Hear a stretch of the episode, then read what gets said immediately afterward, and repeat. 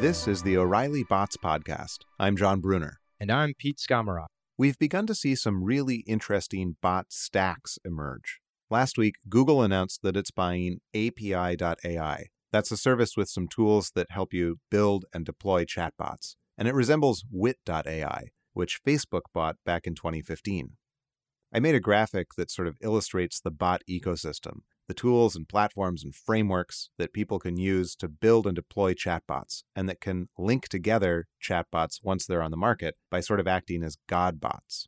You can find a link to the graphic in the show notes for this episode. But basically, I divided up this area into about four categories. You've got general AI agents that stitch everything together, like Siri from Apple and Now from Google. You've got messaging platforms like Facebook Messenger and WeChat and Skype.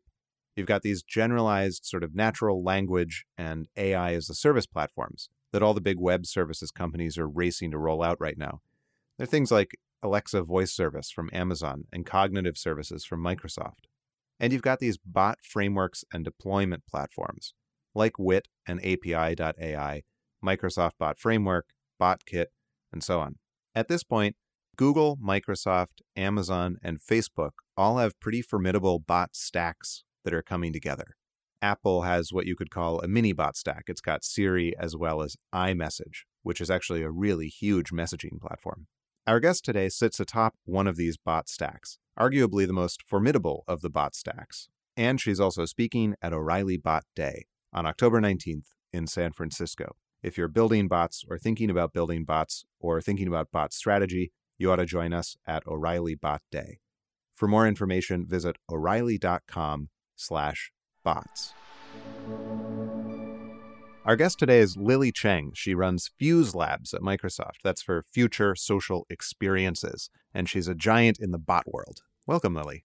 Thanks, John. So, um, Pete and I have talked a little bit about a lot of the cool bots that Microsoft has been putting out. A couple of weeks ago, um, some of them were, were our bot of the week: the Your Face bot, the Summarize bot, the the Murphy bot. It seems like a lot of Microsoft's bots recently have had a ton of personality and sort of edge to them. Is that a conscious design decision on on your part? Well, I think one of the things that we're trying to understand is how you make AI and bots interesting to people. And so we've been kind of pushing the boundaries a little bit. I think we've also been thinking about what new things you can do with bots, especially around imagery, what a system can understand in an image, like your expression, you know, how old you are, whether or not you're wearing a mustache or have a Mm-hmm. mustache even. And so we've just been thinking what can people do with these technologies that might be conversation inspiring. Cool. And do you find that like people are more drawn into conversations with bots that that uh, have a little edge to them than with you know drier bots? It probably depends on what you're trying to do. So if you're trying to get customer support, you know, you might not really want the edgy bot helping you with that. So I think it's really, you know, depends on what you're trying to build and what you're trying to use a bot for. But I think for social bots, people are looking for something interesting to interact with. And often it might is probably not solo. It probably is often with together with your friends. Mm-hmm, mm-hmm. Yeah, that's interesting. One of the things I think going back, another bot we talked about was uh, was it how old bot, uh, where there were, you would post your picture and it would guess your age. That felt like a precursor to a lot of the things we're seeing now. Can you say anything more about that? Well, how old was um, was just an experiment. So a lot of these really are experiments. And I think we were really surprised by how many people, you know, wanted to see if their age could be guessed correctly, and then how many people tried to game it, or they figured out, you know, Mhm. if you smile and put your arm on your hip, you know, that you look younger. And most of these were shared with friends, right? So you would see a lot of these pictures show up on Facebook and people either really happy that they looked really young or their friends looked really old. And so I think that really taught us that, you know, people want to engage with each other, and often these tools can just give them something new um, to socialize around. Yeah, so like photo playing tools, tools that help you kind of, you know, make fun stuff with photos have been around for a while, but usually in a conventional web interface. And I thought the the interesting thing to to Pete and me when we were talking about these bots um, from Microsoft is that actually the conversational aspect begins to feel pretty natural because of that tweaking sort of pattern that you're describing. You know, you put in some input, you look at what it gives you back, and then you you kind of like go back and you tweak and you send a, a slightly different picture or you adjust it a little bit and that's that's actually a very kind of conversational sequential process Yeah, it, it kind of kind of reminds me of uh, Reddit and a lot of these other internet forums that are very social.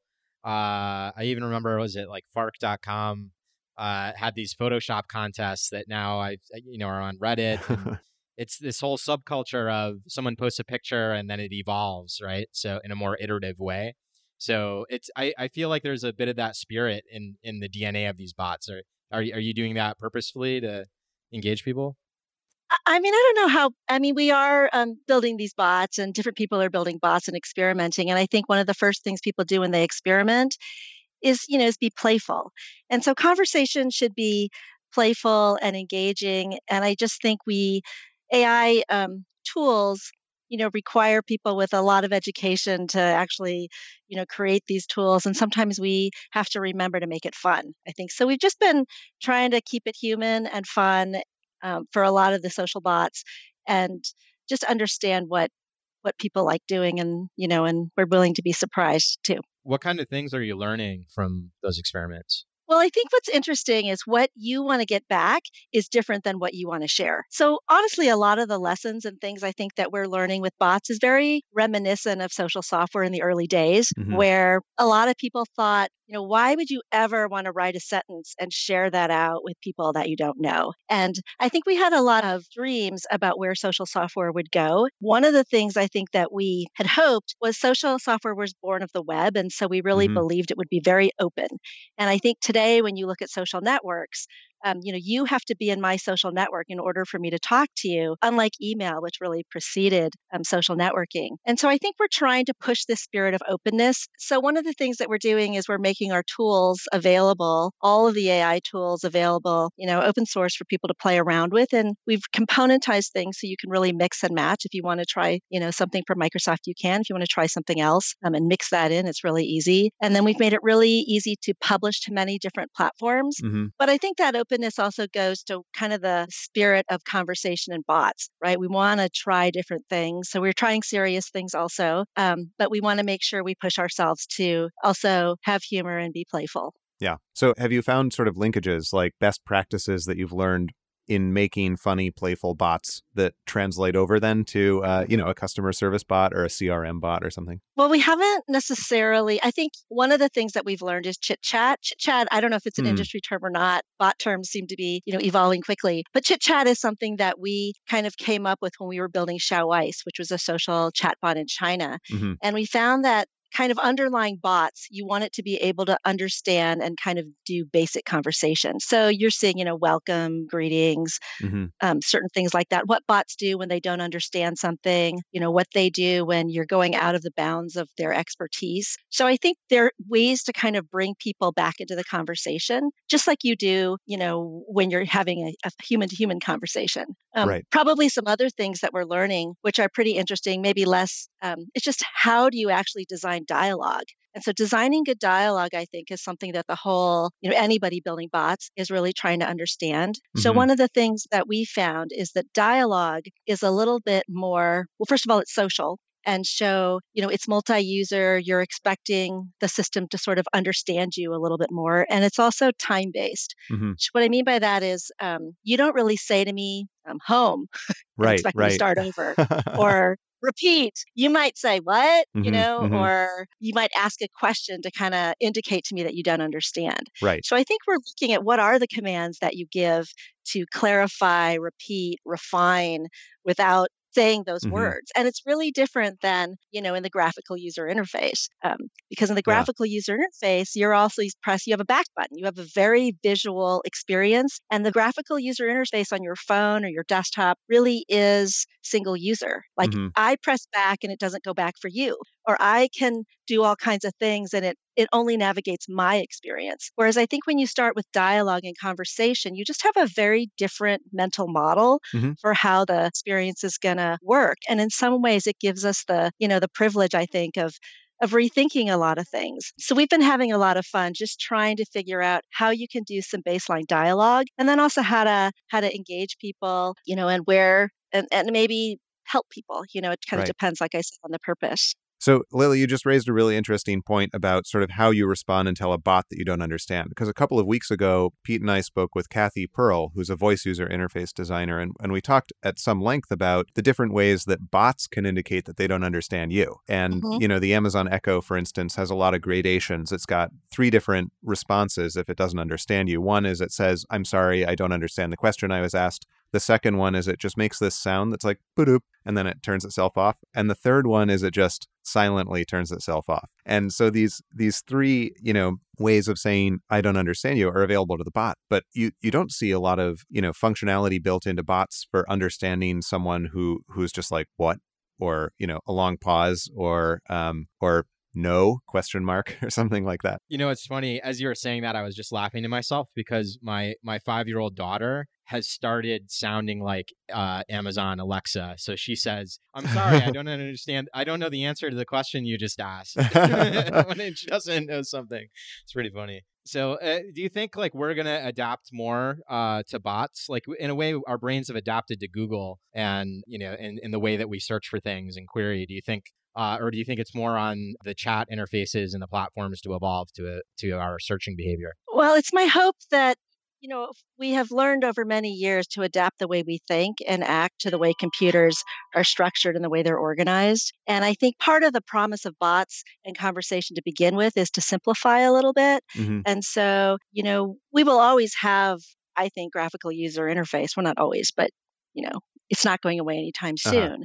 But I think people are looking for something simpler and easier and maybe more human that um, matches more the way we think and discuss. And so I think that's been a dream for people working in computer science for a long time. Mm-hmm. And now we have you know technology and data and tools that make that easier and i think people are also uh, much more open to it because so, people spend so much time in their chat apps and communication apps interacting with people they know but interacting with people they don't know in groups and so it feels a lot more natural than it did you know 20 years ago or so when we were starting to play around with irc you know and other early precursors of chatbots. And one of the things that we were talking about with these bots it seems like they are a bit of a it reminds me of web mashups right so some of the microsoft bots by p- kicking the tires and poking around it feels like you know seven or eight years ago i would have been building a ruby on rails app calling a bunch of apis it mm-hmm. seems like under the hood i noticed there might be a little you know uh, knowledge graph a little bit of bing in there and so are you are you uh, connecting to a bunch of other services from microsoft internally and then are, are some of those accessible to developers uh, in terms of ai and intelligence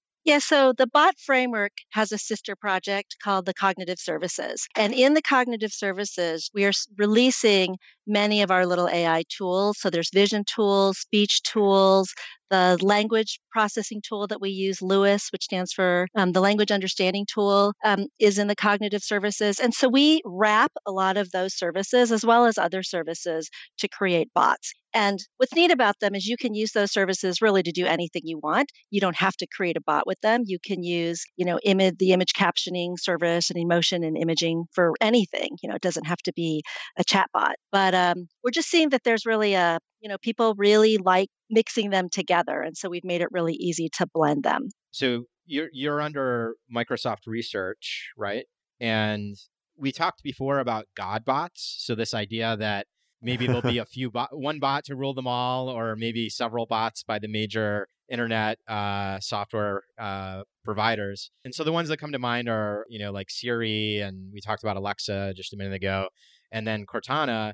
So how how do your efforts relate to to that? And I know Satya publicly has been pushing and demoing uh, Cortana quite a bit. Yeah, Satya's been great. He's been like really helpful, and um, I mean, just he's just really committed to pushing kind of this conversation as the platform vision. And so we work really closely with the Cortana team. So one of the things, as you can imagine, people can use many different tools to build bots. So we have Xiaoice, we have Cortana, we have a whole slew of other, I would say, more advanced bots that different people around the company are working on. And so a lot of those don't, they maybe preceded the bot framework or they just have things that might be too complex for a developer. They just really weren't written in a componentized way. So, what we've been doing as much as possible is having everybody reuse the parts that we have that are easy to use and then take parts of their bots and basically break them down if they think other people in the company or third parties can reuse them. And, you know, we'll publish those out as we have them. And that's actually how we started the whole bot framework. We had been building a bunch of bots and we were using the cognitive services and we had been having a developer per channel on each bot. And we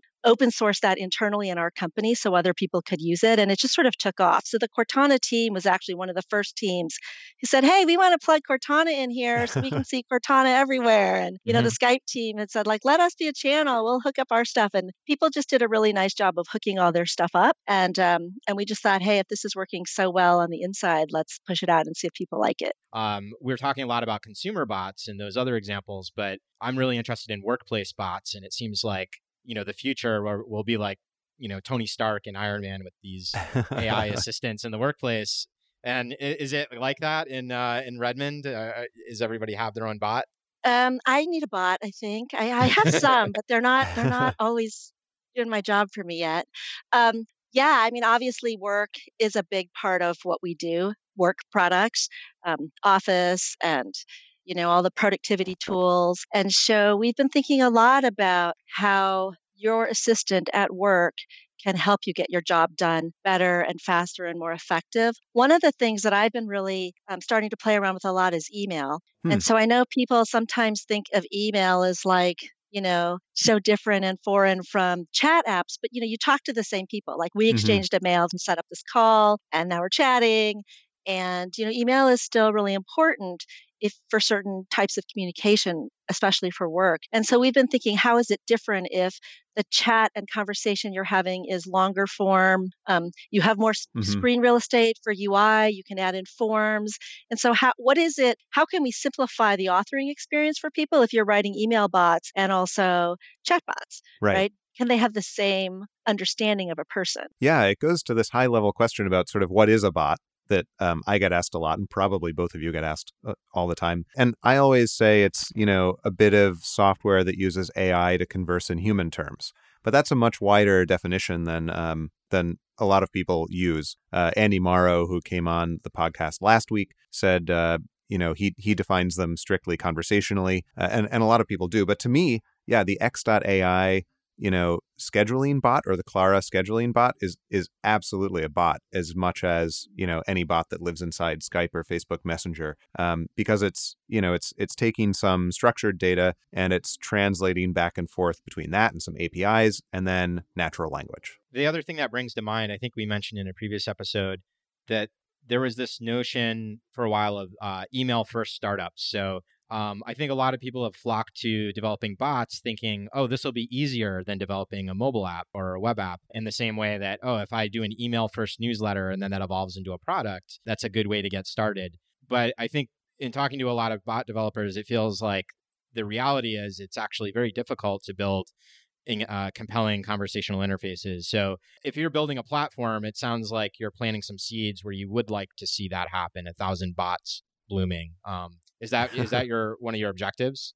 So I guess we yeah, I yes in a sense. I mean, I think we really would love to see this ecosystem of people uh, writing bots and i go with your definition john i mean we mm-hmm. were originally kind of going through this whole thing of should we call them bots or assistants or chatbots or whatever and um, you know, I kind of went back to the IRC definition of a bot, mm-hmm. which is very open ended. It's a, it really is about, you know, software that's in your communication tools, but that can be quite broad. So we just hope more people can do it. We know it's hard. I think what's beautiful about it is it's deceptively, people think it's simple because the end user experience promises to be very simple, mm-hmm, right? Mm-hmm. It's portable. Um, you can do it through dialogue. So I think because the end user experience is simple, we might think that the creation experience is simple. Mm-hmm. And actually, it it's requiring people to understand things like dialogue or you know entities in a sentence and these are I, I, don't know i think developers are really having fun with it. I mean i think they're they want to learn these new skills and you know they've built apps and and web pages and so people are mm-hmm. kind of like what's what's a new way to author software? Right. So you know so i think people are having a lot of fun and we just want to make those tools easy and accessible enough that you don't need to have you know a whole microsoft research in your you know startup who with you know people who know all these tools because it's those thousand people that are going to make something really awesome. Right.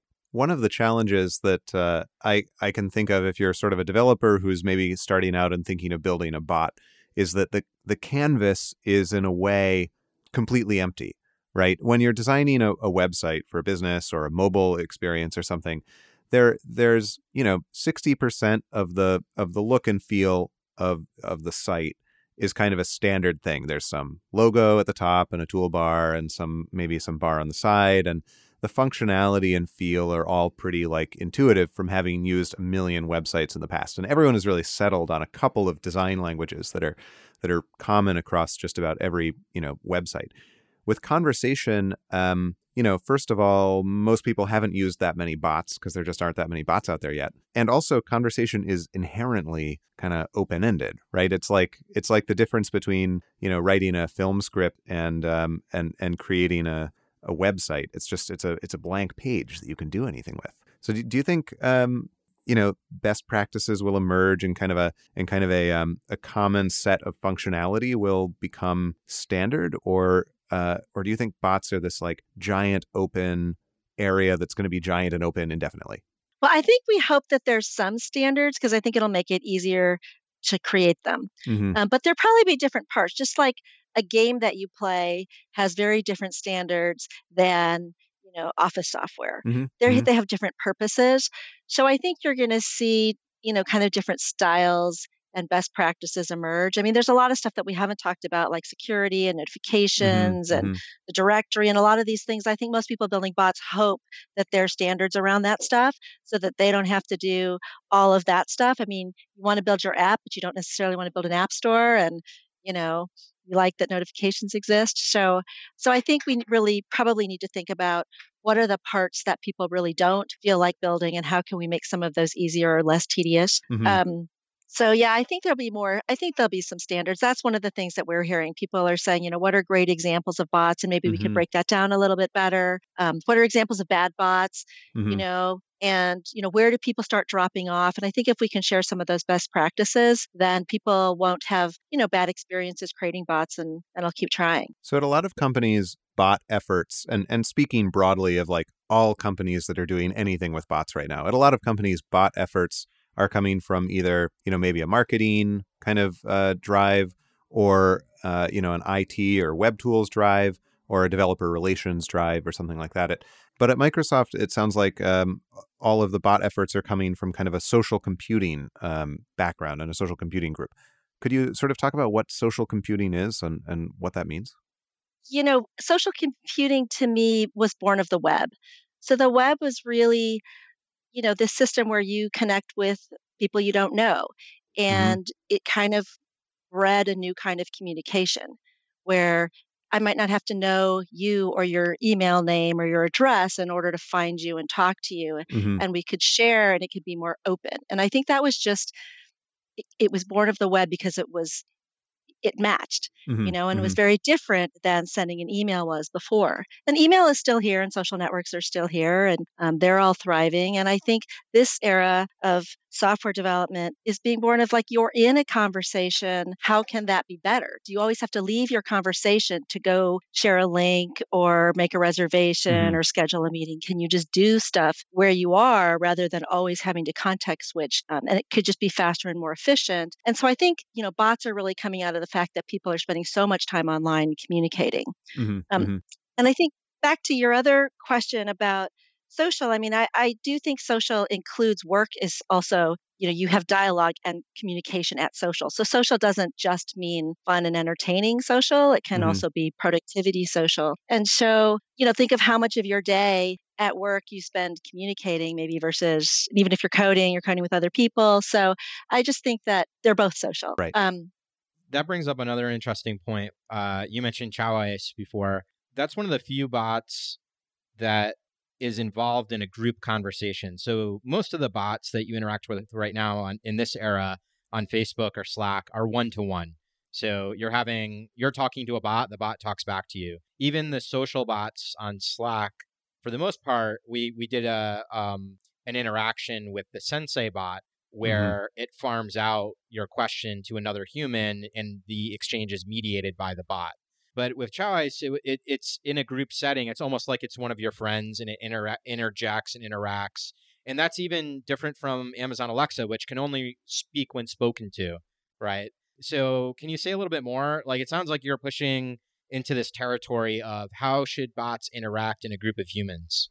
Well, I think if you're willing to bring your bot into your group of friends or your work group, it's kind of an indicator that it was worthy of, mm. you know, you introducing it to the people that you work with. And so we're very interested in groups and how bots can facilitate um, group interaction. So the photo thing is sort of a fun, almost like a trick. Mm-hmm. You sharing a photo of someone um, just encourages people to have something to talk about. Often you wouldn't really just talk with your friends if it's just chat. It kind of is purposeful. And maybe we found people like um, interacting with chatbots and sometimes your group isn't there so mm-hmm. what i mean by that is you know i might have a group in slack or you know whatnot and if i go into the group maybe no one else is there and so with the chatbot the chatbot's always there and you can kind of leave a trail of what you were thinking of what you were saying mm-hmm. i guess you could do it anyway you could just talk to yourself and leave yourself reminders and leave that for the group but it doesn't have the same trail as if you leave a trail with a chat bot. So you see how someone else was just here and it also teaches you, oh, I could do this funny thing, or you can leave, right. you know, some work for people or a joke for people. So I think we should think more about you know how chatbots facilitate group interaction because group interaction actually is not that great today mm-hmm. there's always someone really quiet um, it even begins with like hey in order to have a group you have to come into my group software and, mm-hmm. and, maybe somebody likes text messaging and they don't feel like going into your group software and then they're just out you can't even talk to them mm-hmm. Um, so we think that group interaction is really a foundation for you know society. Like in order to function you tend to have groups that you interact with. It's a good predictor of whether or not you have a healthy organization or you know community or whatnot. And so i think i'm thinking more about how bots interact together with multiple people is really is really going to make them more useful and speaking of bots that interact with multiple people, the Tay bot was an important milestone in in bots this past spring.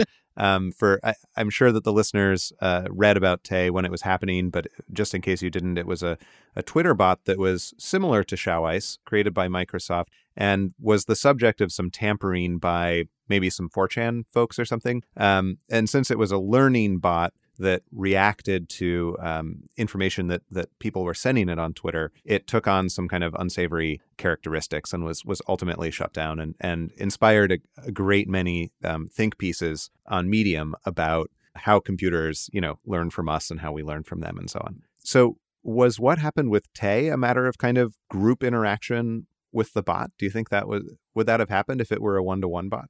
So that was a very, very big group. We actually had built Xiaoice first, as I mentioned, and Xiaoice was very successful in China, one on one and in groups on WeChat and other chat services in China, and has like I don't know 40 million users. It's it's very, but of course the Chinese society and online you know regulation is very different than Twitter. Mm-hmm.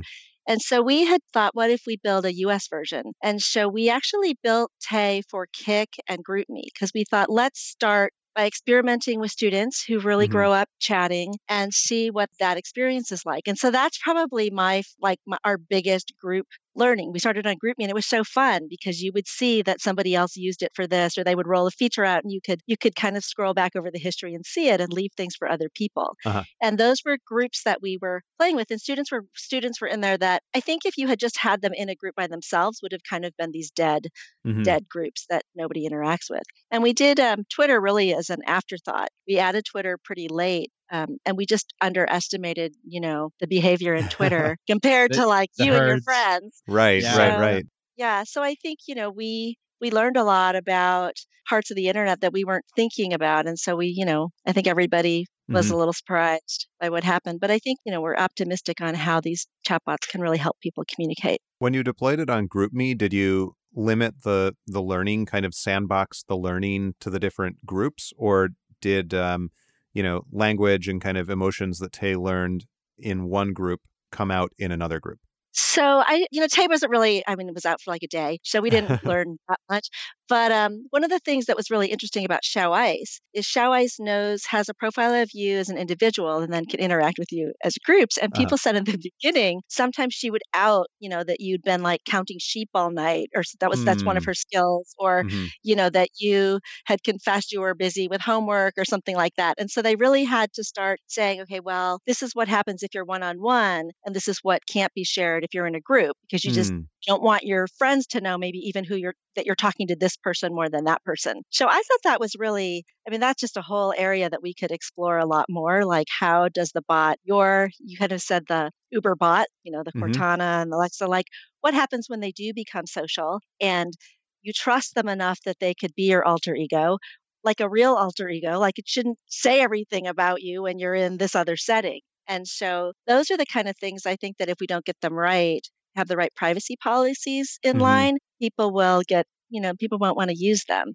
So, Hmm. Yeah, it's it's interesting. Most of the bots that we've looked at in this program, I wouldn't describe as AI in the sense of online learning, right? So they have some pre-baked AI maybe that is then exposed uh, and is static. But when you have real users and you're learning, things get very complex very quickly, right? Um, and so I hope Microsoft keeps moving in that direction because that feels like where uh, things will get really interesting. But even in the workplace, uh, this like these questions become very complex. If you're training a deep learning model on workplace knowledge, is there a chance of bleed through to other companies uh, when models are trained on those emails or something, right? And so is that that's something I imagine Microsoft Research is thinking quite a bit about. I mean, at Microsoft, we are super careful about, you know, we we host, you know, for email like um, you know, email for companies and, you know, there's so many rules and regulation about privacy and security. So we wouldn't never we would be very very careful about ever bleeding across. Mhm. Um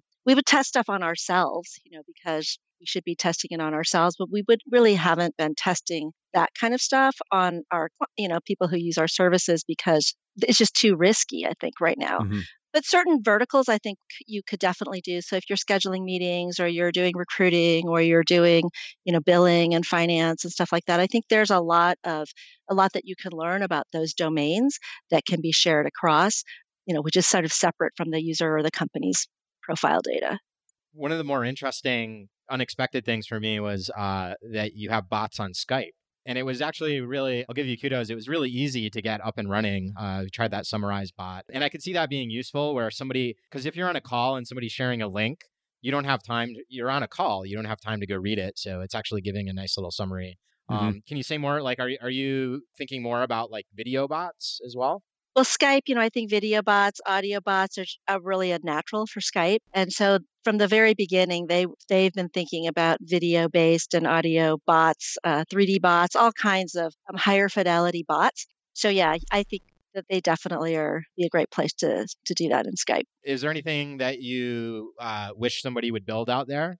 Or uh, is there something that you saw out there that was interesting? You know, there's so many things that I think that are kind of simple and basic that I still really want. Like I still want the bot that helps me manage all my people. You know, Mhm. people, time, place, right? Those common ways that you, you know, things that everybody does. Um, I don't really have a bot that helps me manage people and my conversations or the people I care about. I mean, I have many social networks, but I don't, I never really felt like they really represent who you are Mhm. as well as they could. So I think, you know, PeopleBot, something that understands your places, and obviously there's a lot of work being done on places that are familiar, but how you could combine those components, I think would be really interesting. There's so many things in the workplace. I think that's just ripe for automating. Uh, so many of the tools and web-based tools we use here every day at work to do reviews or you know anything buying something Mhm. I mean, I think government services. So there are many things that just feel like they were made um, back when people had to press those phone menus all the time to get Mhm. things. They're sort of in that ilk. And I think if we could um, make a lot of those easier to, to use, that's just you know helping people with problems. So I'm hoping somebody builds a bot for like tons of those kind of services that we have in here, and I'm sure other people have them. Um, customer service, I think, is a really big topic. It's uh, you know, it's the thing that you always avoid doing, calling mm-hmm. a company for customer service because you know you're going to be have a bad experience. So there's a lot of experiences like that where I think the bar is fairly low for making it better than it is today, but we probably just have to really talk to a lot of companies and see where they're most useful. Your, your wish list brings to mind um, Joshua Browder with the do not pay bots that challenge parking tickets. Uh, we, we spoke with him on this program a couple of weeks ago. And what was really striking about that is, you know, these, these kinds of bots, which basically take down some details about how you got your parking ticket and, and where you are and so on. All it does is, is just generate a form letter that then you mail to your relevant authority. So you can think about these bots as kind of APIs for social interactions that don't have APIs. You know, there's behind the parking ticket challenge system is probably a computerized database, but uh, you as a citizen don't have programmatic access to the parking ticket challenge database. You have to write it in a letter and mail it to someone. So I think one of the really promising things about bots is that you can um, take all of these processes that have evaded automation so far and evaded computerization and automate and computerize them. What that brings to mind uh, for me, and I think about Microsoft, are like the the Office document formats and PDFs. So maybe all those should be bots, right? So can I navigate all my PDFs? Because that's the way the government really works on PDFs, right? Yep. All those things are are printed out and they become a PDF that's scanned and somebody uh, types it back up again. That should be a bot. Just riffing on that, like it'd be just cool, right? That you could, one of the things that we have is something called form mm-hmm. fill in our bot builder. And basically what it does is it kind of, um, if you already have a schema or a form, let's say a pizza ordering mm-hmm. form where you have toppings and whatnot, um, you basically kind of create a little form and you let people fill in the form verbally with in any order. And so people have really liked using FormFlow. And so, you know, you could take your PDF and generate a form out of it and then let people fill it in or be reminded of what they need to go do or fill in later. I think a lot of the repetitive things really are kind of form based. But you know, I was thinking when you were saying that, Pete, was just schools, right? Think of all the forms that you still need to fill out for first day of school. Mm-hmm. School's just starting. And so, you know, kids are going to be the ones who do this, you know, maybe before we do because they're chatting all the time and they you know they can just fill it in on their phone well, or students, whatnot. Maybe there could also be a homework bot if there isn't already, where you give it your uh, workbook homework and it fills it in for you. Yeah, as a, exactly as it is the the um, you know kinds of sophisticated computing that can answer homework questions uh, have, has changed so much uh, since since I was in school. Like you can just go on Wolfram Alpha right now and have it like factor polynomials or you know integrate something. And when I was in school, you know, just like doing arithmetic on your calculator was the way that you cheated at math homework. And the uh, um, now you can just you can answer all of these kinds of abstract mathematical questions as well. So well, even beyond, you know, homework cheating, there could almost be scheduling. Mm-hmm. So if you think of kids and how they schedule, I don't know how many kids actually keep calendars or mm-hmm. adults. And so they're probably calendars somewhere, you know, in their homework schedule and on their phone somewhere, and some reminder that they're supposed to go to tennis or whatnot. And it might be a better way to consume your calendar mm-hmm. if you're a student, even to do that. So I, I'm just riffing with yeah. you guys. I mean, yeah. I just think there's many things that um, you know probably it'd be fun session just to just to like brainstorm yeah. on you know all the bots that we should go do yeah yeah you know bots in the school bots in the workplace you know and and school bots and calendar bots are both really interesting kinds of social bots that you can get into. Calendar bots, of course, because they they invite your friends and your your colleagues to sort of participate in a bot with you. Um, school bots, because everything about school is sort of social in some sense. Yeah, I love the calendar bot. I mean, it has to work enough that you're willing to let it schedule a meeting with someone that you really want to mm-hmm. meet with. Um, and so we've been like, what what should it have a name? Should it not have a name? Like, would you feel weird saying, hey, you know, Cortana scheduled this meeting for me? Was that, do you feel nerdy that way? Would you rather have it have somebody's mm-hmm. name? But it is, it does get back to that core of um, if a bot is emulating a person, that it has to be enough of your mm-hmm. character that when you bring it into your conversation, it feels great versus the first conversation is like, what do you have that for? Right, you know, right, right. Like that. Yeah, I, I use uh, X.AI to schedule a lot of meetings, and I have belabored this a great deal on the podcast, but uh, you know, it's an interesting sort of new social territory. So having an assistant at all is a slightly awkward thing because, you know, sometimes you don't bring your assistant into the loop to schedule something. If you're if you're asking a big favor of someone, you don't say, "Okay, great. Well, you know, Andrew here will set up a meeting." And if you're emailing someone who implicitly sort of outranks you in some sense, you know, like your boss's boss, you're not going to send that person to your assistant either, and you're also not going to send your personal friends to your assistant, you know, um, to to grab a drink or whatever. So it, it kind of leaves this uh, this subset of interactions that feel comfortable with an assistant, and then um, you know which of those are natural with a bot as well. And and it's it's an area you have to kind of explore. The other thing that brings to mind, though, which Lili would be interesting to hear your take on, um, is bot to bot interaction. So Mm-hmm. bots can be social with humans, but it seems like some of the real power you mentioned before that it's it seems like some of the Microsoft bots are growing more out of a search background than than these other bots we've been talking about. And one of the powers of search is like the needle in the haystack thing of really scaling what you can do more than a human you know could dig through all those documents. And so it seems like there's something powerful when you could have four or five of these bots coordinating and, and it reminds me of we mentioned this before on the podcast the uh, knowledge navigator demo that uh, Sculley did years ago. And and and it's really stitching together like four or five different capabilities in in tandem to do something like hey book my vacation next week right So that's a great point. So we've been finding some people want to build more complex bots. And really, as you build a more complex bot, you know, how should you code it? Should you put everything in one bot or do you sort of have subtasks and a kind of a Mhm. router that is routing between different services that are always listening, which think they have the best probability of giving you the right answer. So Xiaoice does that. I think Show has many, many different Mhm. skills and it kind of routes between different skills based on what it thinks you want to do. And, you know, I think some of the Uber bots do this. Cortana does that. I'm sure Alexa does that. Um, I don't know about Siri. And so I think even within a organization, you're finding, or just for a person doing more complex domain specific things, we're still finding that as bots get more complex, you're kind of wanting to even route it between search answer versus a natural language Mhm. answer versus, you know, I don't know, a, a question and answering service. So just how you can break your bot down into smaller pieces, into subbots, I think are really interesting. And then one is a subbot, just a Mhm. bot. So we were having this meta discussion of, well, is a skill just a bot without a greeting that is sort of embedded versus something that gets explicitly handed off because the ownership is different. And we kind of like Mhm. that model that the subbot and the bot are you would use the same tools essentially to build them. So I think that's the first kind of bot to bot you'll see. Like we'll either hand off within a bot or one, you know, has a bot, but they're just sort of passing off onto different services. So like Cortana can hand off to Uber and Uber obviously owns Uber. Mhm. So the user wants to be talking to Uber and then might hand back. And you see this with, you know, Kik has this obviously with payments or their points, and Telegram has it with the directory, kind of hands you off to rate an app, Mhm. bot Mhm. hands you back. So I think you're already starting to see it. But the person to person's admin bot is kind of, I think, the scenario we all have in our minds that makes us Right, chuckle. right, right.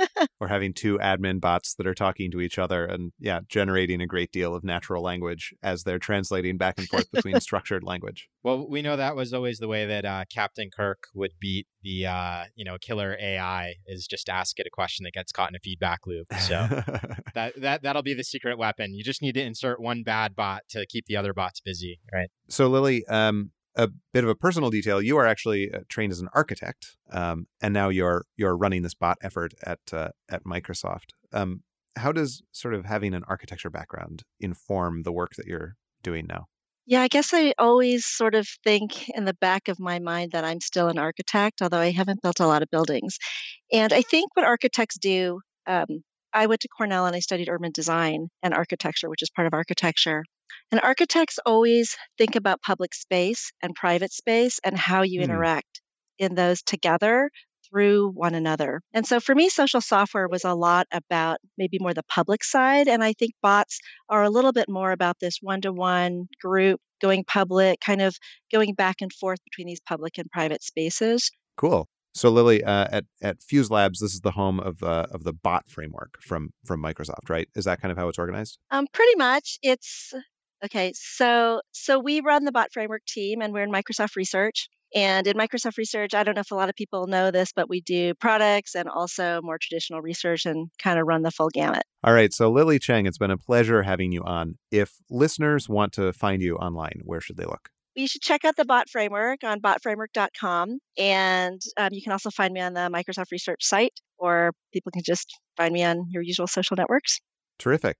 And of course, Lili is uh, one of our star speakers at O'Reilly Bot Day on October 19th in San Francisco. You can register for that and see the rest of the program at o'reilly.com slash bots. Lili has a, a talk titled Bots in Society, and we've kind of given her this, this, you know, slot in the program to be completely free and open to talk about sort of whatever interesting societal implications she has figured out about bots.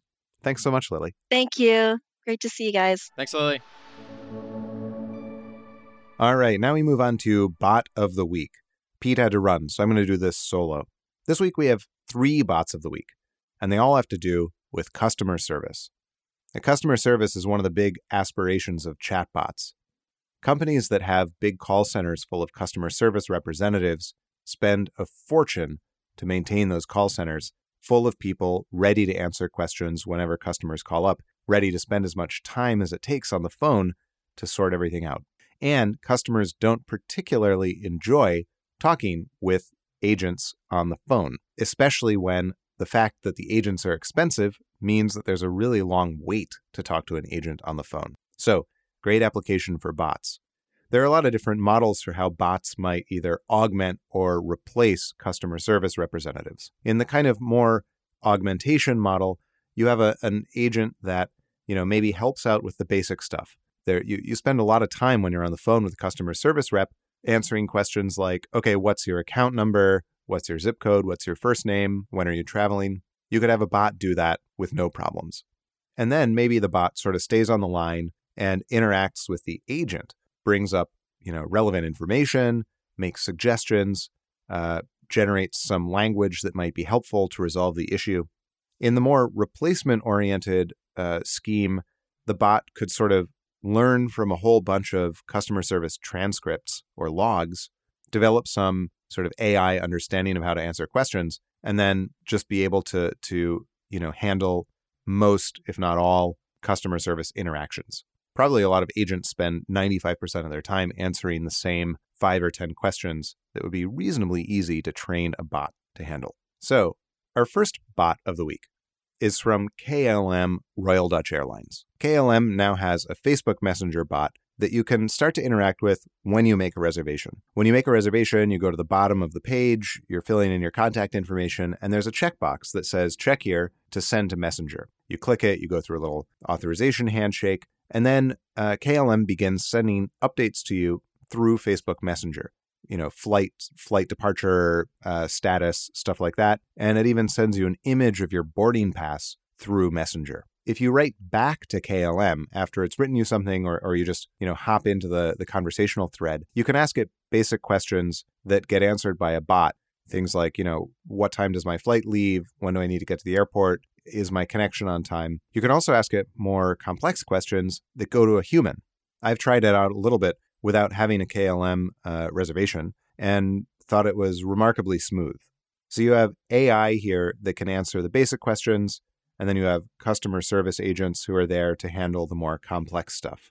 And both the AI and the real agents are talking to you through the same interface in the same thread. You don't have to go through the annoyance of, you know, working your way through a phone tree and then in the end just giving up and, and yelling operator, you know, representative into the phone. It's all just in the same thread. Presumably the agent can look at what you've previously, uh, you know, said to the bot and get some context for your conversation. The functionality is obviously best if you have a KLM reservation, but if you don't, you can still go to messenger.klm.com and uh, kick the tires a little bit. Customer service bot number two is from Macy's. It's called Macy's on Call. And this is a, a web based bot.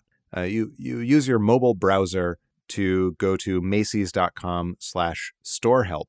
And then uh, what you get is, is a free text field where you can type in anything you want or a, a section that prompts you with four different popular requests pricing information, shop online, order pickup, and restrooms. So if you go ahead and, and for instance, uh, you know, click on the suggested restrooms question and, and hit submit, the app thinks for a second and it says, looking for women's restrooms? Women's restrooms are located on floor two near INC by the mall entrance. Men's rooms are located on floor one next to the elevator and on floor two near the INC by the mall entrance. So a little formal, um, but nevertheless useful. Uh, there are not usually a lot of online resources available when you're shopping to tell you where the restroom is located in the, the store you're standing in. So that seems useful. Now, after you've asked it a question and you get an answer, you don't really see a conversational interface here. There are two buttons Got it, I have another question, and that's not quite right. Clicking that's not quite right takes you to a form where you can, um, you know, talk about sort of what went wrong in your interaction. But you have to click got it, I have another question in order to keep conversing with the bot. So it's kind of a, a, a series of one off questions and answers. You ask a question, it gives you the answer, and then it, it kind of says, like, okay, do you have something else to ask? It, this kind of suggests that there is not a lot of continuity to the conversation. You can't ask follow up questions. Maybe they expect that uh, a lot of users are just going to ask one question uh, rather than, you know, asking many different questions. All right, so let's say you click got it, I have another question, and instead type in where are men's suits? The answer comes back shopping for men's suits slash suit separates. Visit men's suits slash suit separates near the first floor east entrance next to men's bottoms.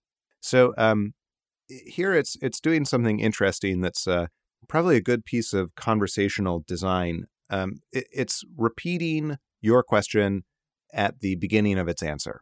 So it's it's looking to confirm what you've entered it would be really annoying to take every piece of input and say, I think you mean men's suits. Do you mean men's suits? And then hit, you know, yes or no. But it's also annoying if the app gets it wrong and sends you to the wrong part of the store and you don't realize it until you've, you know, taken an escalator and gone to the other corner of the of the place. So this is a gentle way of saying what I heard was, where are men's suits? Here's where they are. Now I've played around with this for a little while and um, most of the questions that it answers well have to do with where things are located inside the store. If you, for instance, um, you know, click the uh, the suggested question price information, what you get is a response that includes a link to the Macy's apps for iOS and Android, which can scan barcodes and, and show you prices.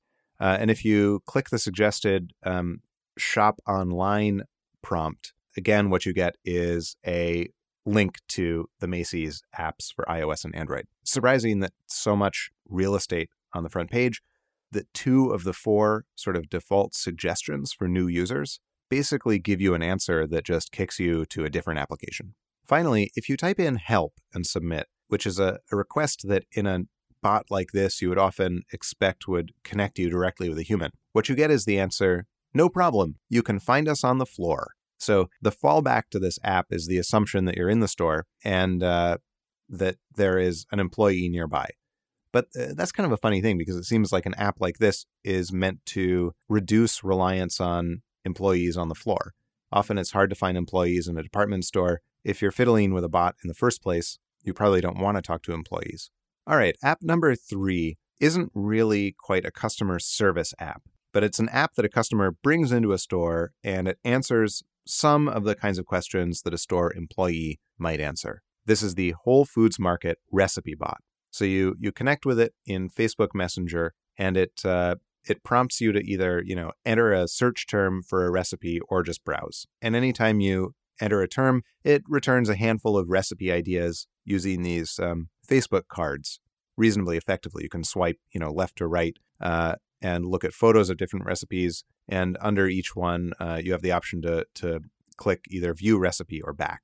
Now, when you click view recipe, you're taken to the normal Whole Foods website and you read the recipe there.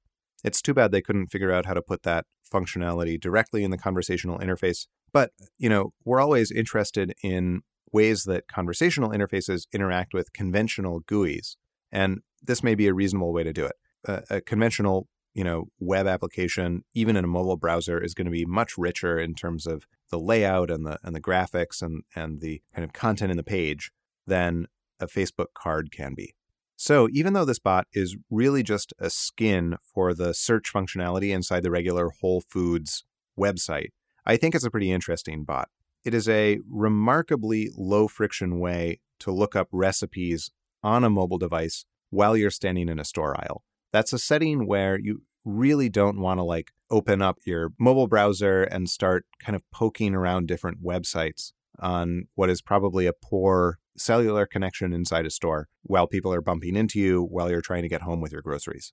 It's it's pretty quick to search. This is a kind of search task where a, uh, a limited result space can actually be good. We we often suffer from too much choice in recipes. So having an interface where, you know, just four or five recipes are returned for any any search is kind of interesting. It's right for this context, I think. And it's a really interesting marketing technique.